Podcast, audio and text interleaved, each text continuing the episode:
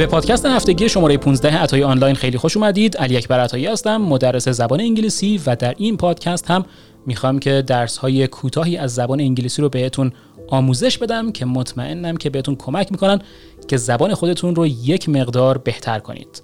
با این قسمت همراه ما باشید.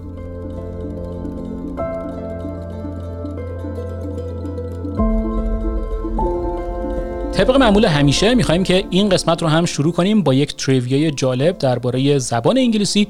یه سوال ازتون میپرسم، ببینید که جوابش رو بلدید یا خیر، یا حداقل میتونید حدسش بزنید یا نه. این سوالم این هست: What's the most common used noun in English؟ سوال این جلسه ما این هست که بیشترین اسمی که در زبان انگلیسی استفاده میشه چه اسمی هست؟ در واقع کلمه‌ای که به صورت اسم باشه، نه اسم انسان. ما در زبان انگلیسی اسم‌ها رو داریم، صفت‌ها رو داریم، قیدها رو داریم. کدوم ناون یا کدوم اسم هست که بیشترین استفاده رو در زبان انگلیسی داره؟ میتونید حدس بزنید، توی ذهنتون یه جوابی رو بدید و در انتهای این پادکست میریم سراغ جواب تا اینکه متوجه بشید که چه کلمه‌ای هست، چه اسمی هست در انگلیسی که بیشترین استفاده رو داره.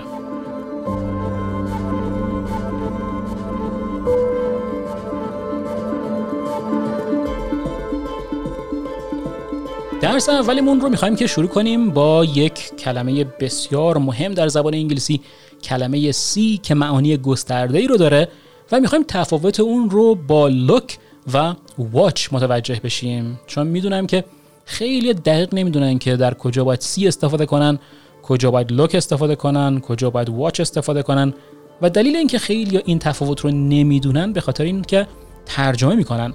یعنی اگر ترجمه نکنن و کاربرد این کلمات رو یاد بگیرن، که شعار اصلی ما توی مدرسه مجازی عطایی آنلاین همین هست، ما میخوایم که تفکر فارسی رو از شما بگیریم و به جاش بیایم کاربردها رو جایگزین کنیم، و این نه تنها برای ساختارها و گرامر صدق میکنه، بلکه مخصوصا برای کلمات هم همینطور هست که ما میخوایم که توی این پادکست ها کم کم ذهن شما رو عوض کنیم، از اون حالت فارسی ساز درش بیاریم. پس بریم سراغ کلمه سی اول، ببینیم که سی چه کاربردی داره. ما زمانی از سی استفاده می کنیم که با چشمهای خودمون یه چیزی رو ببینیم و این حرکت غیر ارادی باشه.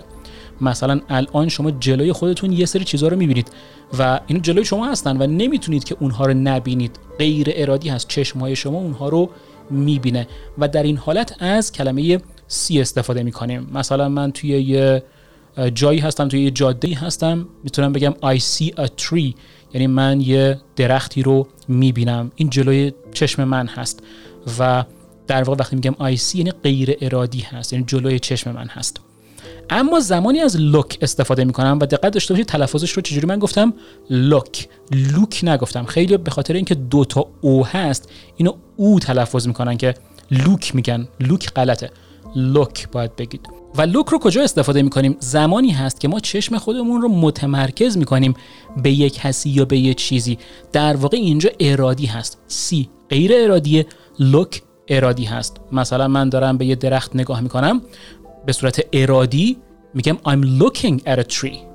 یا اگر به یه پرنده دارم نگاه می‌کنم میگم I'm looking at a bird. پس اینجا نگاه کنید، من دارم به صورت ارادی این کار رو انجام میدم، یعنی چشم خودم رو فوکس میکنم روی اون آیتم خاص. حالا میتونه انسان باشه یا اینکه میتونه که غیر انسان باشه.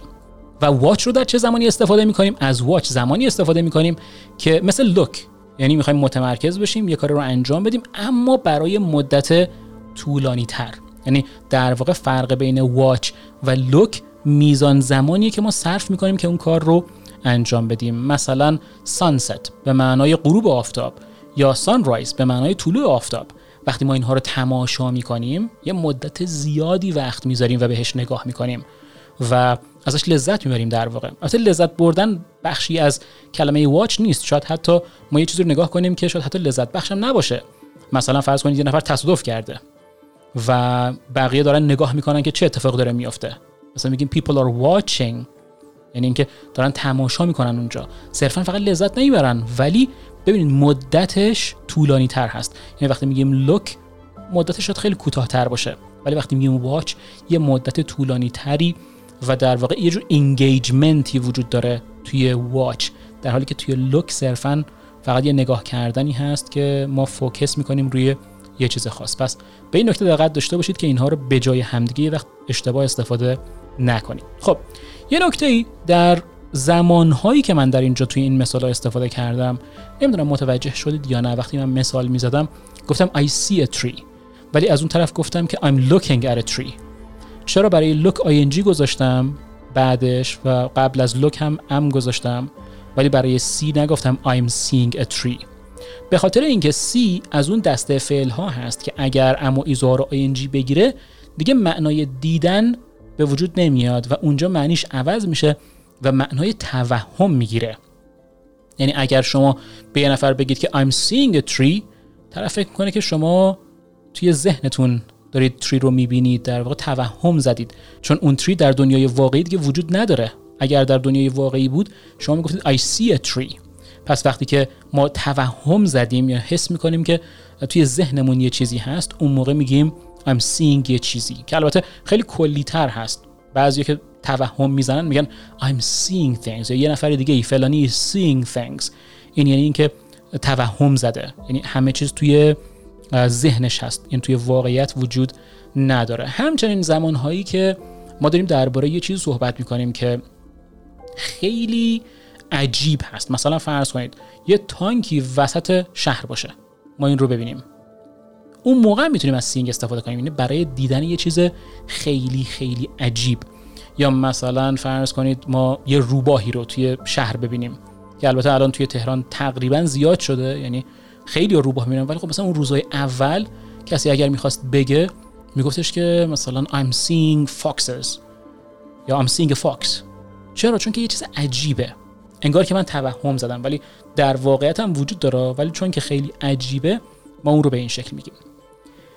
در این قسمت میخوام که یه معنی دیگه ای از سی رو هم بهتون بگم، یه معنی که خیلی اون رو بلد نیستن و بلد نبودنش باعث میشه که اشتباه کنن، و اونم زمانی هست که سی وقتی که آی ان جی بگیره برای انسان اگر استفاده بشه به معنای دوست پسر دوست دختر بودن هست، یعنی به معنای دیت هست در واقع.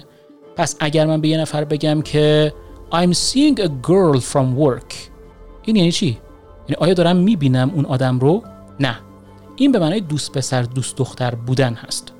یا مثلا اگر شما از یه نفر بپرسید که Who are you seeing؟ به معنای دیدن دیگه اینجا نیست، چون گفتیم که دیدن فعلی از سی هست که آی ان جی نمیتونه که بگیره، پس اونجا باید بگیم Who do you see؟ یعنی کیو داری میبینی؟ پس اگر از کسی بپرسید Who are you seeing؟ اون شخص میاد درباره روابط خودش صحبت میکنه، میگه که مثلا من با این شخص در ارتباطم، با این مثلا این دوست پسر من هست یا اون دوست دختر من هست. پس به این دقت داشته باشید که به سیم و آی ان جی نمیدیم زمانی که معنای دیدن داشته باشه.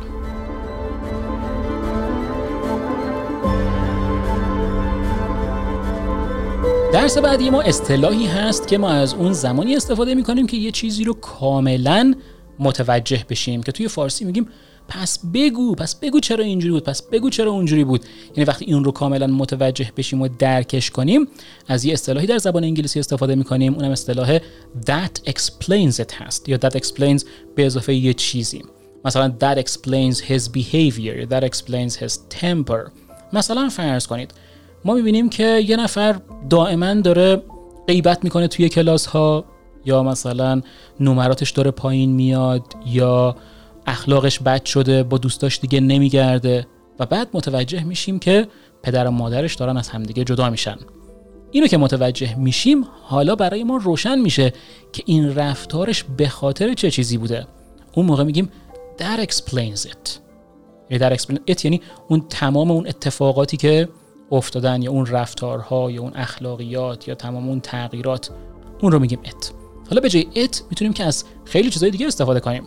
مثلا فرض کنید یه نفر خیلی پرخاشگر شده و همش دعوا میکنه، با این و با اون یکی دعوا میکنه و تمام اینها. بعداً متوجه میشیم که شغل خودش رو از دست داده. پس من میگم that explains his temper. temper به معنای بد اخلاقی هست. یعنی وقتی میگیم که somebody has a temper، منظورم اینه که خیلی بد اخلاق هست، یعنی خیلی زود از کوره در میره و پرخاشگر هست. پس وقتی میگم that explains his temper یعنی حالا متوجه میشم که چرا بد اخلاقی میکنه، چرا مثلا پرخاشگر شده، و در این زمان ها میتونیم که از that explains it استفاده کنیم.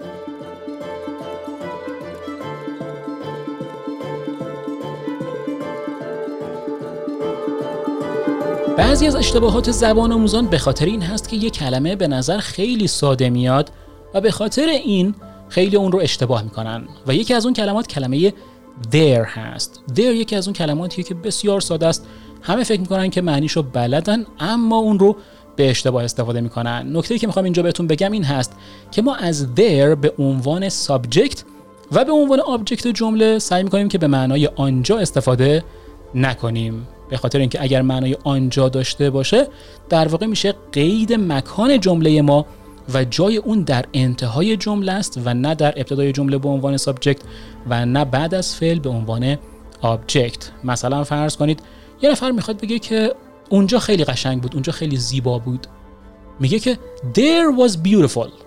و چرا این اتفاق میفته؟ به خاطر فارسی ترجمه کردن. کسانی که فارسی ترجمه میکنن توی ذهنشون میگن که اونجا، بعد میگن there، بعد میگن بود، was very beautiful. یعنی اینجوری میشه که there رو ابتدای جمله خودشون میگن، به خاطر اینکه ما توی فارسی این کار رو انجام میدیم. اما این کاملا غلط هست و به خاطر اینکه گفتیم که there نمیتونه که به عنوان اونجا در ابتدای جمله استفاده بشه. اگر there در ابتدای جمله استفاده بشه و بعد از اون فعل to be بیاد، مثل am, is, are, was, were و تمام اینها، به معنای وجود داشتنه. ولی وقتی ما میگیم there was very beautiful، یعنی اینکه زیبا وجود داشت، این اصلا معنی نمیده. مثلا میتونیم بگیم there was a kid in the room، یه بچه‌ای توی اتاق بود. یا there are many people on the street، آدمای خیلی زیادی توی خیابون هستن یا وجود دارن. اینجا میتونیم از there is there are استفاده کنیم. اما اگر من به عنوان معنای آنجا از there بخوام استفاده کنم، اینو باید ببرم در انتهای جمله. پس چطور میگم اونجا زیبا بود؟ میگم it was beautiful there. پس there میره در انتهای جمله. یا مثلا اگه من بخوام بگم که اونجا شلوغ بود، چجوری باید بگم؟ یه لحظه فکر کنید. آیا باید بگم there was busy؟ نه، کاملا اشتباه هست. اولا این که busy رو ما معمولا برای آدما استفاده میکنیم، برای مکانها معمولا از crowded استفاده میکنیم وقتی بخوایم شلوغ بودن رو برسونیم. پس بهتره بگیم که it was crowded، آخر سر میگم there. پس it was crowded there. یا مثلا اگر من بخوام بگم که اونجا رو دوست داشتم، شما چجوری میگید اون رو؟ احتمالا میگید I liked there. این هم غلط هست. چرا؟ به خاطر اینکه گفتیم there به معنای قیده و ما قید رو نمیتونیم به عنوان object یا مفعول جمله استفاده کنیم. پس نمیتونم بگم I liked there. پس چجوری باید بگم؟ دوباره باید جاش it بذارم.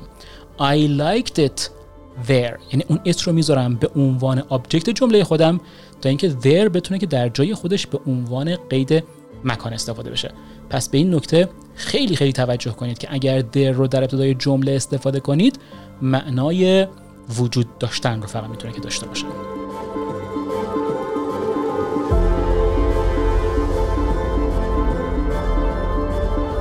برای درس بعدی اصطلاح جالب براتون انتخاب کردم، اصطلاح all in good time. اگر شما بخواید اصطلاحات رو ترجمه کنید نمیتونید. مثلا all میشه همه، in میشه در، good به معنای خوب میشه، time میشه زمان، یعنی همه در زمان خوب. معنی نمیده. به خاطر این هیچ وقت نباید اصطلاحات رو ترجمه کنید، باید اینها رو بپذیرید و متوجه بشید که من در کجا باید این رو استفاده کنم و به صورت تک تک هم ترجمه نکنید.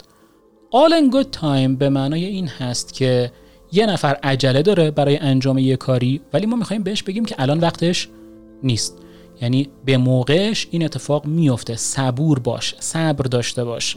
چرا؟ به خاطر اینکه زمانش هنوز نشده. مثلا یه نفر توی کلاس از من میپرسه که when do I learn English؟ منظورش اینه که کی زبان یاد میگیرم.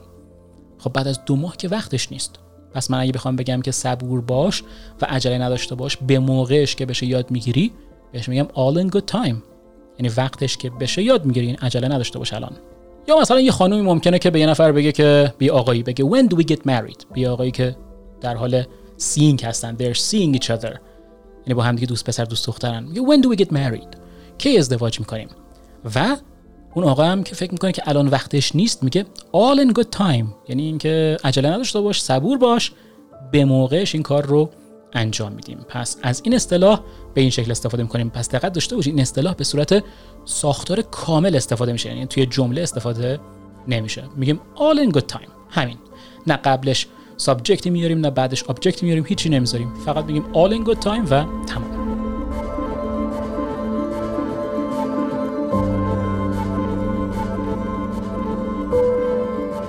در قسمت‌های قبلی درباره تلفن زدن و آداب تلفن زدن صحبت کردیم که حتما سعی کنید که قسمت‌های قبلی و پادکست‌های قبلی رو هم گوش بدید تا اینکه بتونید که متوجه بشید که چه آدابی در تلفنی صحبت کردن وجود داره. و در این قسمت هم یه چیز دیگه می‌خوام اضافه کنم، اونم درباره کلمه کال هست و تفاوت اون با make a phone call. یعنی در واقع ما دو تا فعل داریم که به معنای زنگ زدن به کسی میشه و این دو تا فعل چه تفاوتی با هم دیگه دارن؟ تفاوتشون در استفاده کردن از مفعول یا عدم استفاده کردن از مفعول هست. و این چرا مهمه؟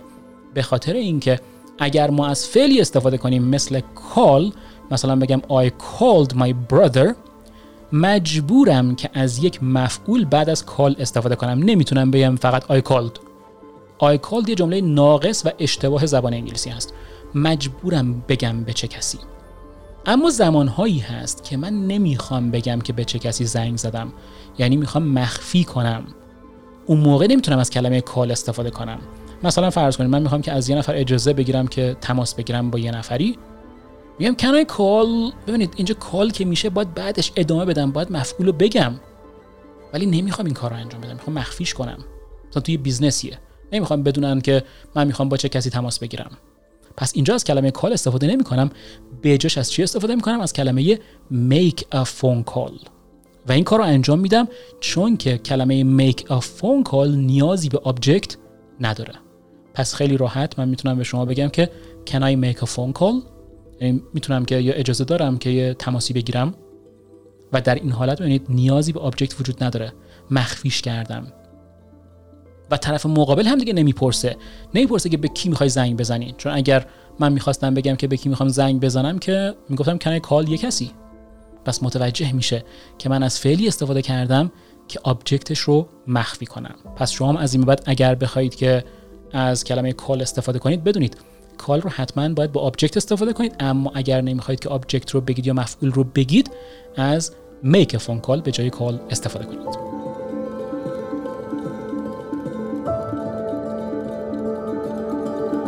خیلی‌ها میگن که زبان فرار هست، خیلی‌ها میگن که اصلا کلا یادگیری فراره، یعنی هر چیزی رو که ما یاد میگیریم اگر یه مدتی ازش استفاده نکنیم اون از یادمون میره، و وقتی که از یادمون میره بعضی وقتا نیاز بهش پیدا میکنیم. مثلا توی زبان خیلی زبان رو یاد میگیرن، کلاس زبان میرن و یه مدتی اون رو کنار میذارن، همه چیز یادشون میره و بعد قراره که یه مسافرتی برن، اون موقع باید سعی کنن که یه سری چیزایی رو به یاد بیارن. ما توی زبان انگلیسی براش یه کلمه داریم، کلمه‌ای که این معنی رو میده که ما تلاش میکنیم که یه سری چیزایی که یادمون رفته رو دوباره به یاد بیاریم، و این کلمه هم کلمه brush up on something هست.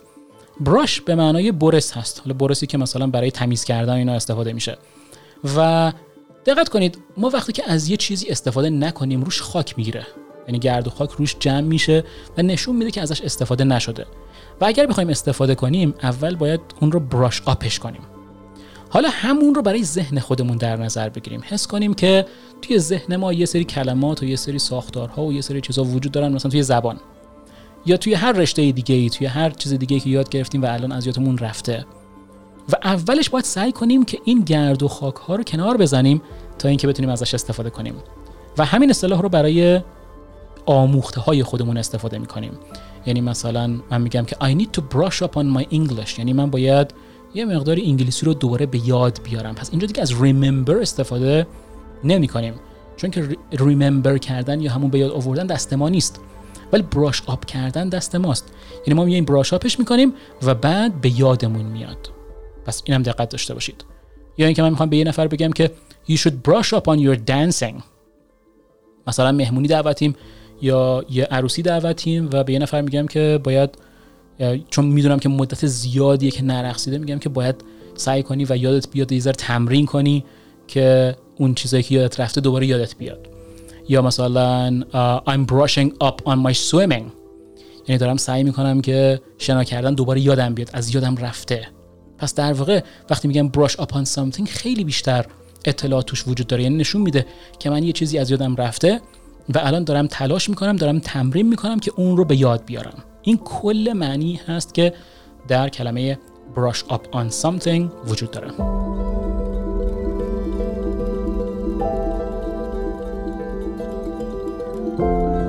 در انتهای این پادکست یک کوتیشن جالب دیگرم براتون انتخاب کردم، اونم این هست: Obstacles are those frightful things that you see when you take your eyes off your goal. Obstacles به معنای موانع میشه. Frightful به معنای وحشتناک میشه. میگه موانع اون چیزای وحشتناکی هستن که شما میبینید that you see when you take your eyes off your goal. Take your eyes off یه چیزی یعنی چشم برمیدارید از یه چیزی. Take your eyes off your goal یعنی چشم برداشتن از روی هدف خودتون. پس این جمله چی میگه؟ میگه که موانع اون چیزایی هستن که خیلی وحشتناکن، ولی اینا کی به وجود میان؟ کی اونا رو ما میبینیم؟ زمانی که چشم خودمون رو از روی هدف خودمون برداریم و به چیزهای دیگه نگاه کنیم، اون موقع موانع رو میبینیم.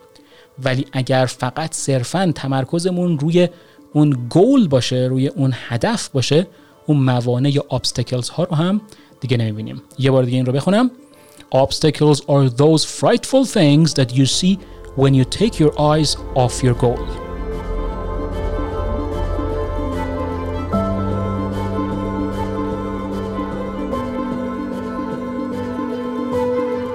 و قبل از اینکه این پادکست رو به انتها برسونیم، بریم سراغ جواب سوالی که در ابتدای این پادکست مطرح کردم. اونم این بود که What's the most common used noun in English؟ کدوم اسم زبان انگلیسی هست که بیشترین استفاده رو در زبان انگلیسی داره؟ اونم کلمه تایم هست. کلمه تایم بیشترین استفاده رو در زبان انگلیسی داره.